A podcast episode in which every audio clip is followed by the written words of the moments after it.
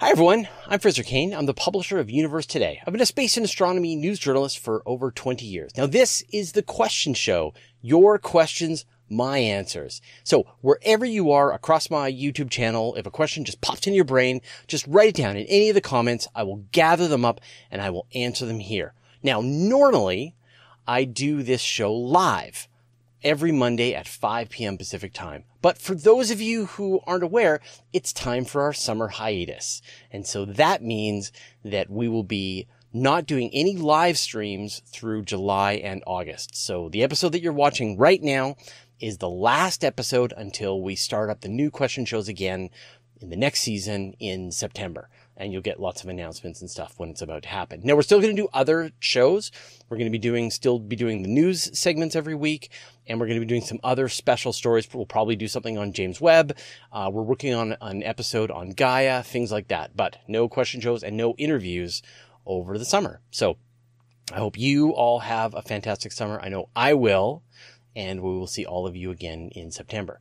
Now, Last week, we had everybody vote for their favorite question, and the winner this week is Olorin asking uh, if this was the possibly the dumbest question asked on the channel, they thought, but no, it was voted as a great question about moving Pluto into the orbit between Earth and Mars. So congratulations, Olorin. You just got some validation that your question was terrific. Now we won't do the voting this week because it's just going to take too long until next season. So again, have uh, have a great summer, and uh, and we'll see you in September. Now, let's get into the questions.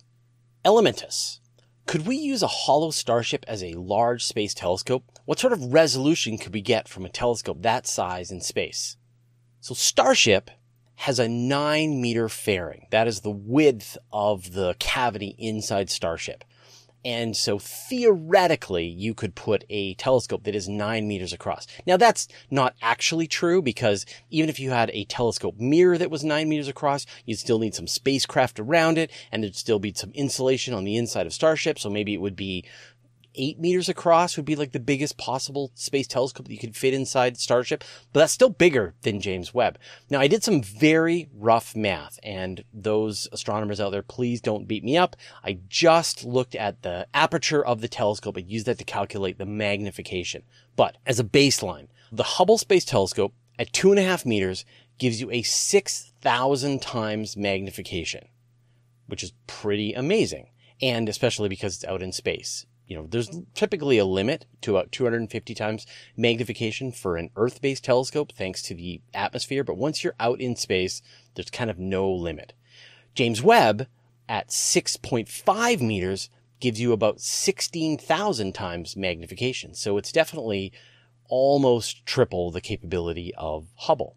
And so if you had a nine meter telescope that you put inside Starship, you would get 22,500 magnification, which is about 3.75 times better than Hubble. So in other words, if you had a telescope that fit inside a starship fairing and didn't require any folding, it was just a great big mirror, like an eight meter mirror, which is kind of the size of some of the bigger telescope mirrors here on Earth. The Geminis, the very large telescopes, the Vera Rubin, they're all in the eight meter class telescope. You could fit one of these inside Starship. And what's kind of crazy about this is that you could have Starship be the telescope. It could fly to space. It could observe whatever targets the astronomers want to see. And then whenever it's time for an upgrade or whatever is needed, it can close the opening on its fairing. It can return to Earth, land, astronomers can go and upgrade the various instruments on it and then it can fly again and continue on. I think it would be an amazing idea to see a fully reusable eight meter space telescope, which is just one of the things that theoretically um, Starship would be able to do. So yes, please. Kent Linkletter. Can James Webb see Hubble? I love this question. So last week, someone asked the question, can Hubble see James Webb? And the answer was yes it'll just be able to see a pixel. And so then the question is, could James Webb see Hubble? And the answer is no, because James Webb is designed to always be looking away from the sun, the earth, and the moon.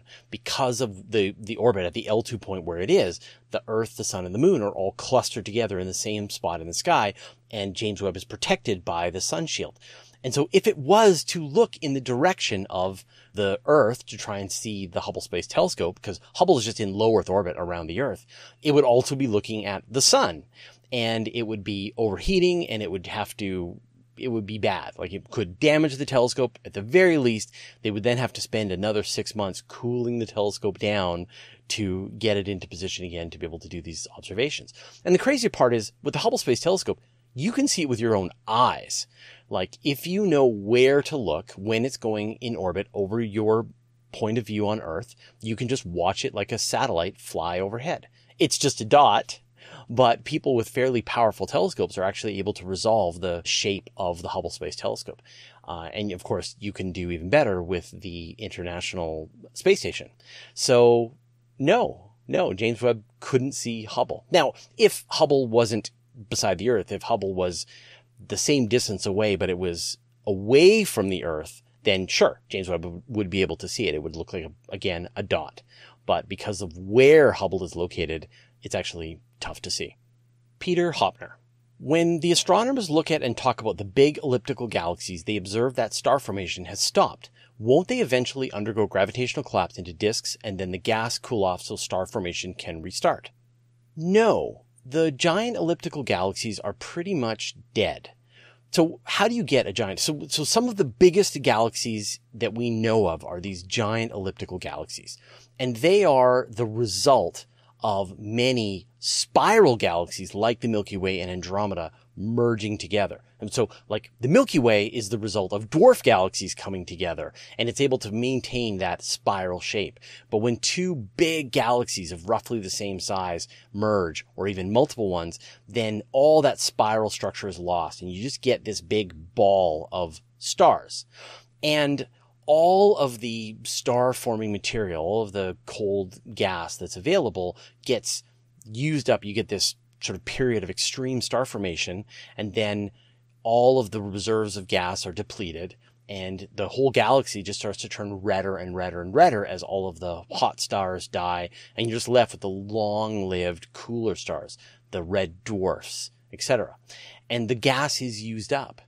And so even if you go billions of years into the future, it's just going to turn redder and redder and redder. And essentially they are fossils. They are relics of an earlier time. And that is the fate for the Milky Way when it merges with Andromeda. We'll have a few billion years of exciting star formation and interactions and tidal tails and, and stuff being spun out into space. But then the whole thing will just settle down to a big spherical blob and just cool down and its star formation will cease.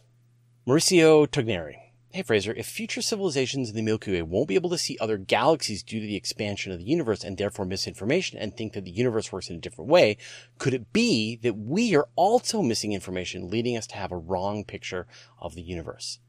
That's an interesting question. Um, so, so this, the first part of what you talked about, this idea that future civilizations will lose this historical information. The universe is expanding. And when we get to some, you know, point, the, you know, the galaxy clusters will be accelerating away from us. It'll appear that they're going faster than the speed of light from our perspective. They will fall over the cosmic horizon and they will redshift away out into the radio waves and effectively be invisible from our perspective. And so if you had some future civilization that arose in the universe, say a hundred billion years from now, they wouldn't see any other galaxy clusters. They would just see the galaxies that were around them in orbit, the dwarf galaxies, and assume that that's the universe. But that's not true. That, that background radio waves, even though the wavelengths might be meters long, kilometers long, there will still be some information and those future civilizations will be able to build their version of James Webb, which will be capable of observing highly redshifted galaxies and turning them into what they might look like today. And so if they were motivated and creative, they would eventually start to piece together the history of the universe. It's not gone. It's just very faint. But the question that you ask is like, is there something similar to us? Is there like a, um, you know, is there some piece of information that existed in the universe and is now gone? And I mean, we don't think so because when you look in a telescope, you're looking backwards in time. And so we look back in time and we see even just a billion years after the Big Bang, we see galaxies, we see stars, we see things doing the same kinds of things then as we see them doing today. But you know, the star formation is more active because the galaxies are more densely compacted together and it's what you would expect. There's more just raw material in the universe. And so you, you get different effects, but we don't see something totally different. So because we can look backwards in time, we can, we can observe those times that are long gone. And you think about other sciences like, like archaeology, like archaeologists would love to be able to look farther away and see backwards in time, to actually see people living in the Stone Age or people living in, you know, or watch dinosaurs walking around the earth. And, and they can't. But there's a great idea if you read the three body problem series. There's this idea, and I don't want to spoil it, that intelligent civilizations have had an impact on the environment of the universe at a very fundamental level. And so the, the universe that we see today is not how the universe looked at the beginning. That it is the net result of, of countless civilizations, uh, for their own purposes, changing the very nature of the cosmos. And it's a really clever idea. And I highly recommend that you, that you read the series or I guess wait for the Netflix adaptation and you'll, you'll get a sense of, of, of what I'm talking about. So Probably not, but you know, maybe, you never know. Landon Rundsval. How will the Lunar Gateway change robotic space exploration? The Lunar Gateway is the new space station that NASA is building and it's going to be placed in a lunar halo orbit. It's not going to be orbiting the moon, but it's going to be often coming close to the moon. And the purpose of the gateway is that it's going to serve as a base of operations for astronauts to be able to come and go from the moon. So they'll, they'll launch in the Space Launch System. They'll fly to the Lunar Gateway in an Orion capsule. They'll get into a starship and they'll fly down to the surface of the moon. They'll collect some rocks, jump around. They'll get back in Starship. They'll fly back up to the Gateway and then they will get back into their Orion capsule and they'll fly back to the Earth. And once you've got that lunar gateway in place, then it makes future missions to the moon a lot easier to do. But your question was how will it change robotic space exploration? And it's really designed for human space exploration. But that said, there's some really interesting ideas that are being tested through the idea of teleoperated robotics. So recently, one of the astronauts on board the International Space Station operated a rover in a test facility down here on Earth. But you could imagine the same thing happening on the moon. And so you can imagine future astronauts will be on the moon. Maybe they're out at the far side of the moon at various times, and yet they're able to be in a very close proximity to the rovers. They're able to have very short ping times to get to the rover, and they're able to run it like remote control. And, you know, they might be wearing like a virtual reality headset and they're going to be digging and building things and using arms. And so having humans very close to where your robotic spacecraft are doing their work is really helpful. I mean, we see to be able to send commands to and from Mars, it's anywhere between say four and 20 minutes and then return, you gotta, and then you gotta wait for the return. But if you could be just milliseconds away from communicating with your rovers, either on Mars or on the moon, I think it'll change a lot. So I think that's where it will have an impact is giving astronauts a platform to control robots remotely, safely, and yet very effectively. And we can see the same thing. A, a, station on Phobos would do the same thing. You would have an astronaut up on Phobos. They would be controlling robots down the surface of Mars. It would be pretty cool. More questions in a second, but first I'd like to thank our patrons. Kami Racian, Anton Vesti, Jeff Gutierrez, Silent Phoenix, JB, Landon Runsval, Bo Danner, Una Martin Copy, and the rest of our 1,066 patrons for their generous support. Want our videos with no ads? Join our community at patreon.com slash universe today. And I'll also remove all the ads from the Universe Today website for life. Donovan Gustafson. Where are the ice giant Cassini-Huygens style orbiter landers? Are plutonium RTG difficulties to blame? In the most recent Planetary Science Decadal Survey, this is, of course, the wish list by scientists that they send, they pull together every 10 years. in this version, they asked for an orbiter mission to go to Uranus. And so it will probably be something like Cassini or Galileo that will fly to Uranus, maybe Neptune, probably Uranus because it's quicker and probably have a way of being able to examine one of its more interesting moons like Miranda and we'll be able to go into orbit for a long period of time. And it will definitely use an RTG. The RTGs are back in production, so there's no shortage of the nuclear batteries. There's going to be one given to the Titan Dragonfly. There's probably going to be others coming up. So really, it's just now time for it to be designed and constructed, but it's going to be a long time.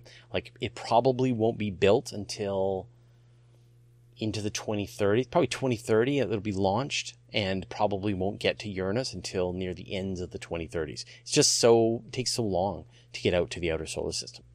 Just Keith, can you explain how artificial gravity spinning drums would work in space? If the astronauts are floating, how would a spinning drum add gravity? Rides on Earth require gravity. Yeah, if you had astronauts and they were floating in space, and then you had a giant rotating space station around them and it was rotating, they would not be experiencing any kind of artificial gravity. But you can imagine, right? The, the station is going past them and they reach out their hand, you know, as the station is sliding past their hand and then there's a handle and they grab onto that handle. Now they get pulled along with the station and now they're going the same speed around and around that the station is. And that's causing them to get a centripetal force that's pushing them outward. And so now that they experience that force as artificial gravity. So, uh, the way that you would get anyone to experience artificial gravity is you just set their whatever they're in, whatever they're attached to, rotating, and they would experience a force outward. And that's how artificial gravity would work in space. Rob M. Hey Fraser, do scientists have any idea estimate of how many gravitational lenses are useful available at any one time? How lucky are we to see one? Do they last a day, year, or a century? A gravitational lens is where you've got the some foreground object like a galaxy cluster or a star that acts as a natural lens with its gravity to magnify something that is perfectly behind it. And so you could, for example, have a galaxy cluster and then a galaxy on the other side. And so the light comes from the galaxy. It is, it goes past the galaxy cluster. It is focused like a telescope to us as the observer. And then we see a galaxy that we would not normally be able to see. And they're used for discovering exoplanets. So you have a star that's far away, and then you have a star that passes in front, and it lenses as it passes in front. And if that lensing star has planets associated with it, then we can detect those as in the, as the signal that lenses. Your question was like, do we know how many there are? And we don't. Um, we never could because they're popping up all the time. And so in some cases, like the ones that happen within the Milky Way, they only happen for a few hours. So you'll be watching the sky. It will distort as a lensing event is happening. You point your telescopes at it. You tell other people to point their telescopes at it. You've got maybe a few hours, maybe a couple of days, and then that's it. Now, some of the bigger ones, the galaxy cluster ones that are billions of light years away, they're effectively forever from our perspective. Like we find those lenses and we just know they're there. And astronomers have been doing surveys for these gravitational lenses. And we reported on this fairly recently that that astronomers found a whole bunch of new gravitational lenses some complete lenses. They call these Einstein rings, some partial lenses. And so just the more of the universe that gets carefully observed, we will find more and more examples of these gravitational lenses. Only a small portion of the universe has actually been observed at very high levels of detail. Like you might be surprised to know that the Hubble Space Telescope has only observed about 1% of the sky at its capability. So there's lots more out there. We just haven't found them yet. Andy Cod 77. What lies beyond space is what I want to know. There must be an edge or something, right? When we look out, and the farthest thing that we can see is the beginning of time, because the, the light has taken 13.8 billion years to reach us. And so we can't see any farther because what we're seeing is the first moment that light was able to escape into the universe. If we could see light, like if light moved instantaneously, then we could see the entire real universe. It might be infinite and we would just see forever, but it would be very bright, because we would be seeing all the light in all directions from all the stars that exist in the entire infinite possible universe. But instead, we see a fraction of the universe, of the true universe, because light moves at the speed of light. And so we can only see to the point that light started moving. So there is no edge, there is just more universe. Nessie. Hey Fraser, glad to see you again. Do you think that we'll be able to definitely prove if there is or isn't life on planets observed by James Webb in the near future, like 2035? I don't think so. I don't think that we're going to have definitive proof of life on other planets that we've detected with telescopes for decades, maybe ever, uh, hundreds of years, maybe. And that's because it's really, really tricky to confirm conclusively that you have detected life, this thing called a biosignature. Now, think about here in the solar system astronomers have detected what seemed like bacterial activity in the Viking experiments back in 1977. Uh, more recently, scientists detected the presence of methane in the atmosphere of Mars, which is the kind of chemical that shouldn't be present in the atmosphere of Mars. And yet, it actually can be because there is a way to get methane through volcanic activity we learned about the potential discovery of phosphine on Venus, but then astronomers are still arguing about whether or not that's real. And Venus is right over there. We've had spacecraft at Venus observing it. When you think about what James Webb is being called upon to do, it's looking at planets that are dozens of light years, hundreds of light years away. It's going to be able to detect the presence, just the very subtle presence of interesting molecules like carbon dioxide or ozone or oxygen or methane or water vapor or things like that. And maybe if we're really lucky, more complicated things, but it's going to be inconclusive. And there's no way to really be conclusive about it unless you could actually go there and land and take a look around.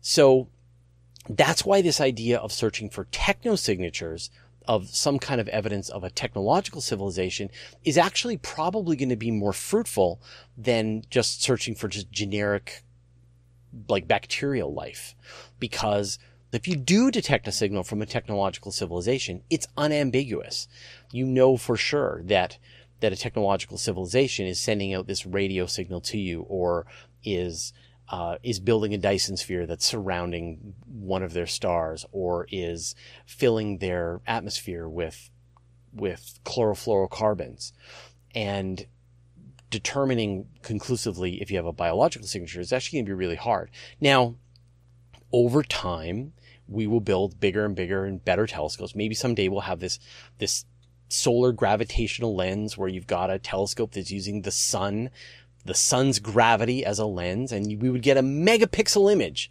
of an exoplanet orbiting around another star. And maybe in that we could see the presence of forests or, or bacterial slime across vast portions of the planet. But it's, we're probably looking at 50 years before we can have a spacecraft like that actually in play. So I would definitely brace yourself for a slow unfolding disappointment that we're going to get any kind of conclusive evidence of life beyond Earth thanks to telescopes like James Webb. They're going to be a, building a case and some astronomers will think that, that the case is made and other astronomers will think that it's not and that conversation will go on and new instruments and new telescopes will be built and it's going to take a long time. Which sucks, I know. I mean, I want to know if we're alone in the universe or not, but it's going to take just going to take so much time for us to figure this out. Mark McDougall, could you use the moon as a gravitational lens to look at the Earth from Mars? The gravitational lens works better the stronger the gravity is. And so we talked about using the sun as a gravitational lens. You'd have to go to like 500 astronomical units to be able to use the sun's gravity. If you wanted to use Jupiter, you would have to go thousands of times farther. And if you wanted to use the moon, it would be just millions. I don't know the exact number, but it would be worthless. It would, you'd have to go so far away to be able to use the moon's gravity as a lens. So no, what you want is you want a nice black hole that's present in the solar system. You can use that as a gravitational lens. That's the perfect gravitational lens is a black hole, a pet black hole. J-bits. hey, how can we use science to look back in time? Not travel back in time, just look back, for example, what the Earth was like a million years ago. Unfortunately, there's no way for us to be able to use our telescopes to be able to look back in time where the telescope is. Like the telescope is located on Earth. And so when the telescope looks around, it's essentially seeing the Earth in real time. It's seeing the moon two seconds ago. It's seeing the sun eight minutes ago. It's seeing Alpha Centauri four years ago. And yeah, we could look at a galaxy that is a million light years away and we would be seeing that galaxy as it existed a million years ago, but that's not here. And so that's not very useful. Now, the one idea that people bring up is like, what if you used a black hole? Because a black hole will allow light to go in orbit around it. And so you could imagine the light emanates off of the Earth, goes to a black hole that is 500,000 light years away. It goes around the black hole and get and shines back on the earth and you look at it with your telescope and you are able to see what was happening on earth a million years ago. And theoretically it's possible in that there might be a photon that has made that journey one photon but practically it's impossible. So unfortunately there's no way that we can look back in time where from where we are.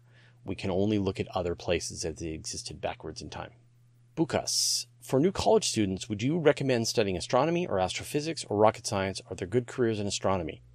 Ooh, this is a sore question. This is a tough question because I, I, I don't like giving this answer, but I feel like this is an honest answer. There are not a lot of jobs in astronomy and astrophysics, and there is an enormous cost for you to get a degree in astronomy. You're looking at getting your bachelor's degree in astronomy, and then you're getting your master's degree in astronomy, and then you're getting your PhD. So you're looking at four plus two plus three years, seven, nine, you're going to look at nine years of study to get your PhD in astronomy. And often you'll do several years after that as a postdoc until eventually you can be considered a career astronomer. For every position in astronomy, there are dozens, if not hundreds, of applicants who are trying to get that same job. So if you see a, a, job comes up in astronomy, you're going to apply, but also there's another 100 to 200 people who are also applying for that job. And often that leads to people getting frustrated and giving up on getting a career in astronomy and astrophysics and going and getting a job in computers, um, finance, things like that. Like if you love astronomy, then you have to decide is that what you want to do as your job? Because there's lots of ways that you can do astronomy. You can do citizen science. You can participate in projects. You can get a telescope. You can even learn the equivalent of a degree through your own study or learn the degree, but not necessarily try to apply it. But if you are going to try to turn this into a career, it's a long, hard road. There aren't a lot of jobs. The competition is fierce and it's poorly paid. Like I know I'm not making it sound very good. Now, rocket science is a different story. Uh, in that case, there actually is a fairly big demand for engineers and physicists working at companies like SpaceX, Blue Origin, NASA, of course, the European Space Agency. There's a lot of jobs in in rocket science if you want to go and learn to become an aerospace engineer, as well as aircraft companies, etc. So the recommendation that that I always make to people is if you want to go into, say, astronomy, also consider going into computer science. And so if the whole astronomy thing doesn't work out, and astronomy is is mostly about computers these days. You're using computers to crunch the data that you're getting. You're digging through giant vast databases. Like having a lot of skill in computers is an absolute necessity for being an astronomer these days. And then if the whole astronomy thing doesn't work out, you can always just take a, a backup gig at a, as a computer programmer and make half a million dollars a year. So, so, um, it's, that's my recommendation is, is go into computers, but also do some, take some astronomy courses. And if you enjoy it, and then just know that if you're going to try and turn it into a career, it's a very competitive field. Pat W. If our technology today was able to get close enough to a black hole or as close as possible, what type of things would we be able to discover that we can't being so far away? Well, it's just like everything. Like think about how amazing it is to send a spacecraft into orbit around Saturn and we're able to see the rings and this, the, the tiny little moons that are shepherding the rings and the, the storms inside the surface of, of Saturn. Uh, and it would be incredible. And so if we could get a spacecraft safely close to a black hole, it would be a, a boon to science that would just be hard to describe. Because, you know, from this distance with black holes, all we really get is their, their existence that we can detect like them gravitationally interacting with some other object as they orbit around each other. Or maybe we can detect quasars, we can detect jets of material as they're feeding. But if you could get really close, you could see the accretion disk around the black hole. You could see the photon ring. You could detect how the light is distorted around the black hole. You could watch as material falls into the black hole and gives little burps of radiation as it, as it dies. It would be incredible. Yeah. If you asked any astrophysicist, would you like a spacecraft orbiting around a black hole sending us data, they would say, yes, please, that would be amazing. But of course, the closest black hole is thousands of light years away. It would take us millions of years to send a spacecraft there. So unfortunately, until we develop a new, faster way to travel, we're going to have to look at them with telescopes from here on Earth. All right those were all the questions that we had this week. Thank you everyone for asking them and thank you to everyone for joining me during the live show. It was super fun. Now remember, this is the last episode as we go on to our hiatus. So we will be back in September with more shows, but there will be other stuff coming out on the YouTube channel over the summer. But I hope you all have an amazing summer. Rest, relax, enjoy yourselves, and I will see you in September. If you want a single comprehensive resource for space news, you want to subscribe to my weekly email newsletter. Every Friday, I send out a magazine of space news with dozens of stories, pictures, brief highlights, and links so that you can find out more. Go to universetoday.com slash newsletter to sign up. And it's totally free. And did you know that all of my videos are also available in a handy audio podcast format so that you can have the latest episodes as well as special bonus material like interviews with me show up on your audio device? Go to universetoday.com slash audio or search for Universe Today on iTunes, Spotify, or wherever you get your podcasts. And I'll put a link in the show notes. Thanks to all the moderators and a special thanks as always to Chad Weber, Nancy Graziano, and Anton Posnichoff.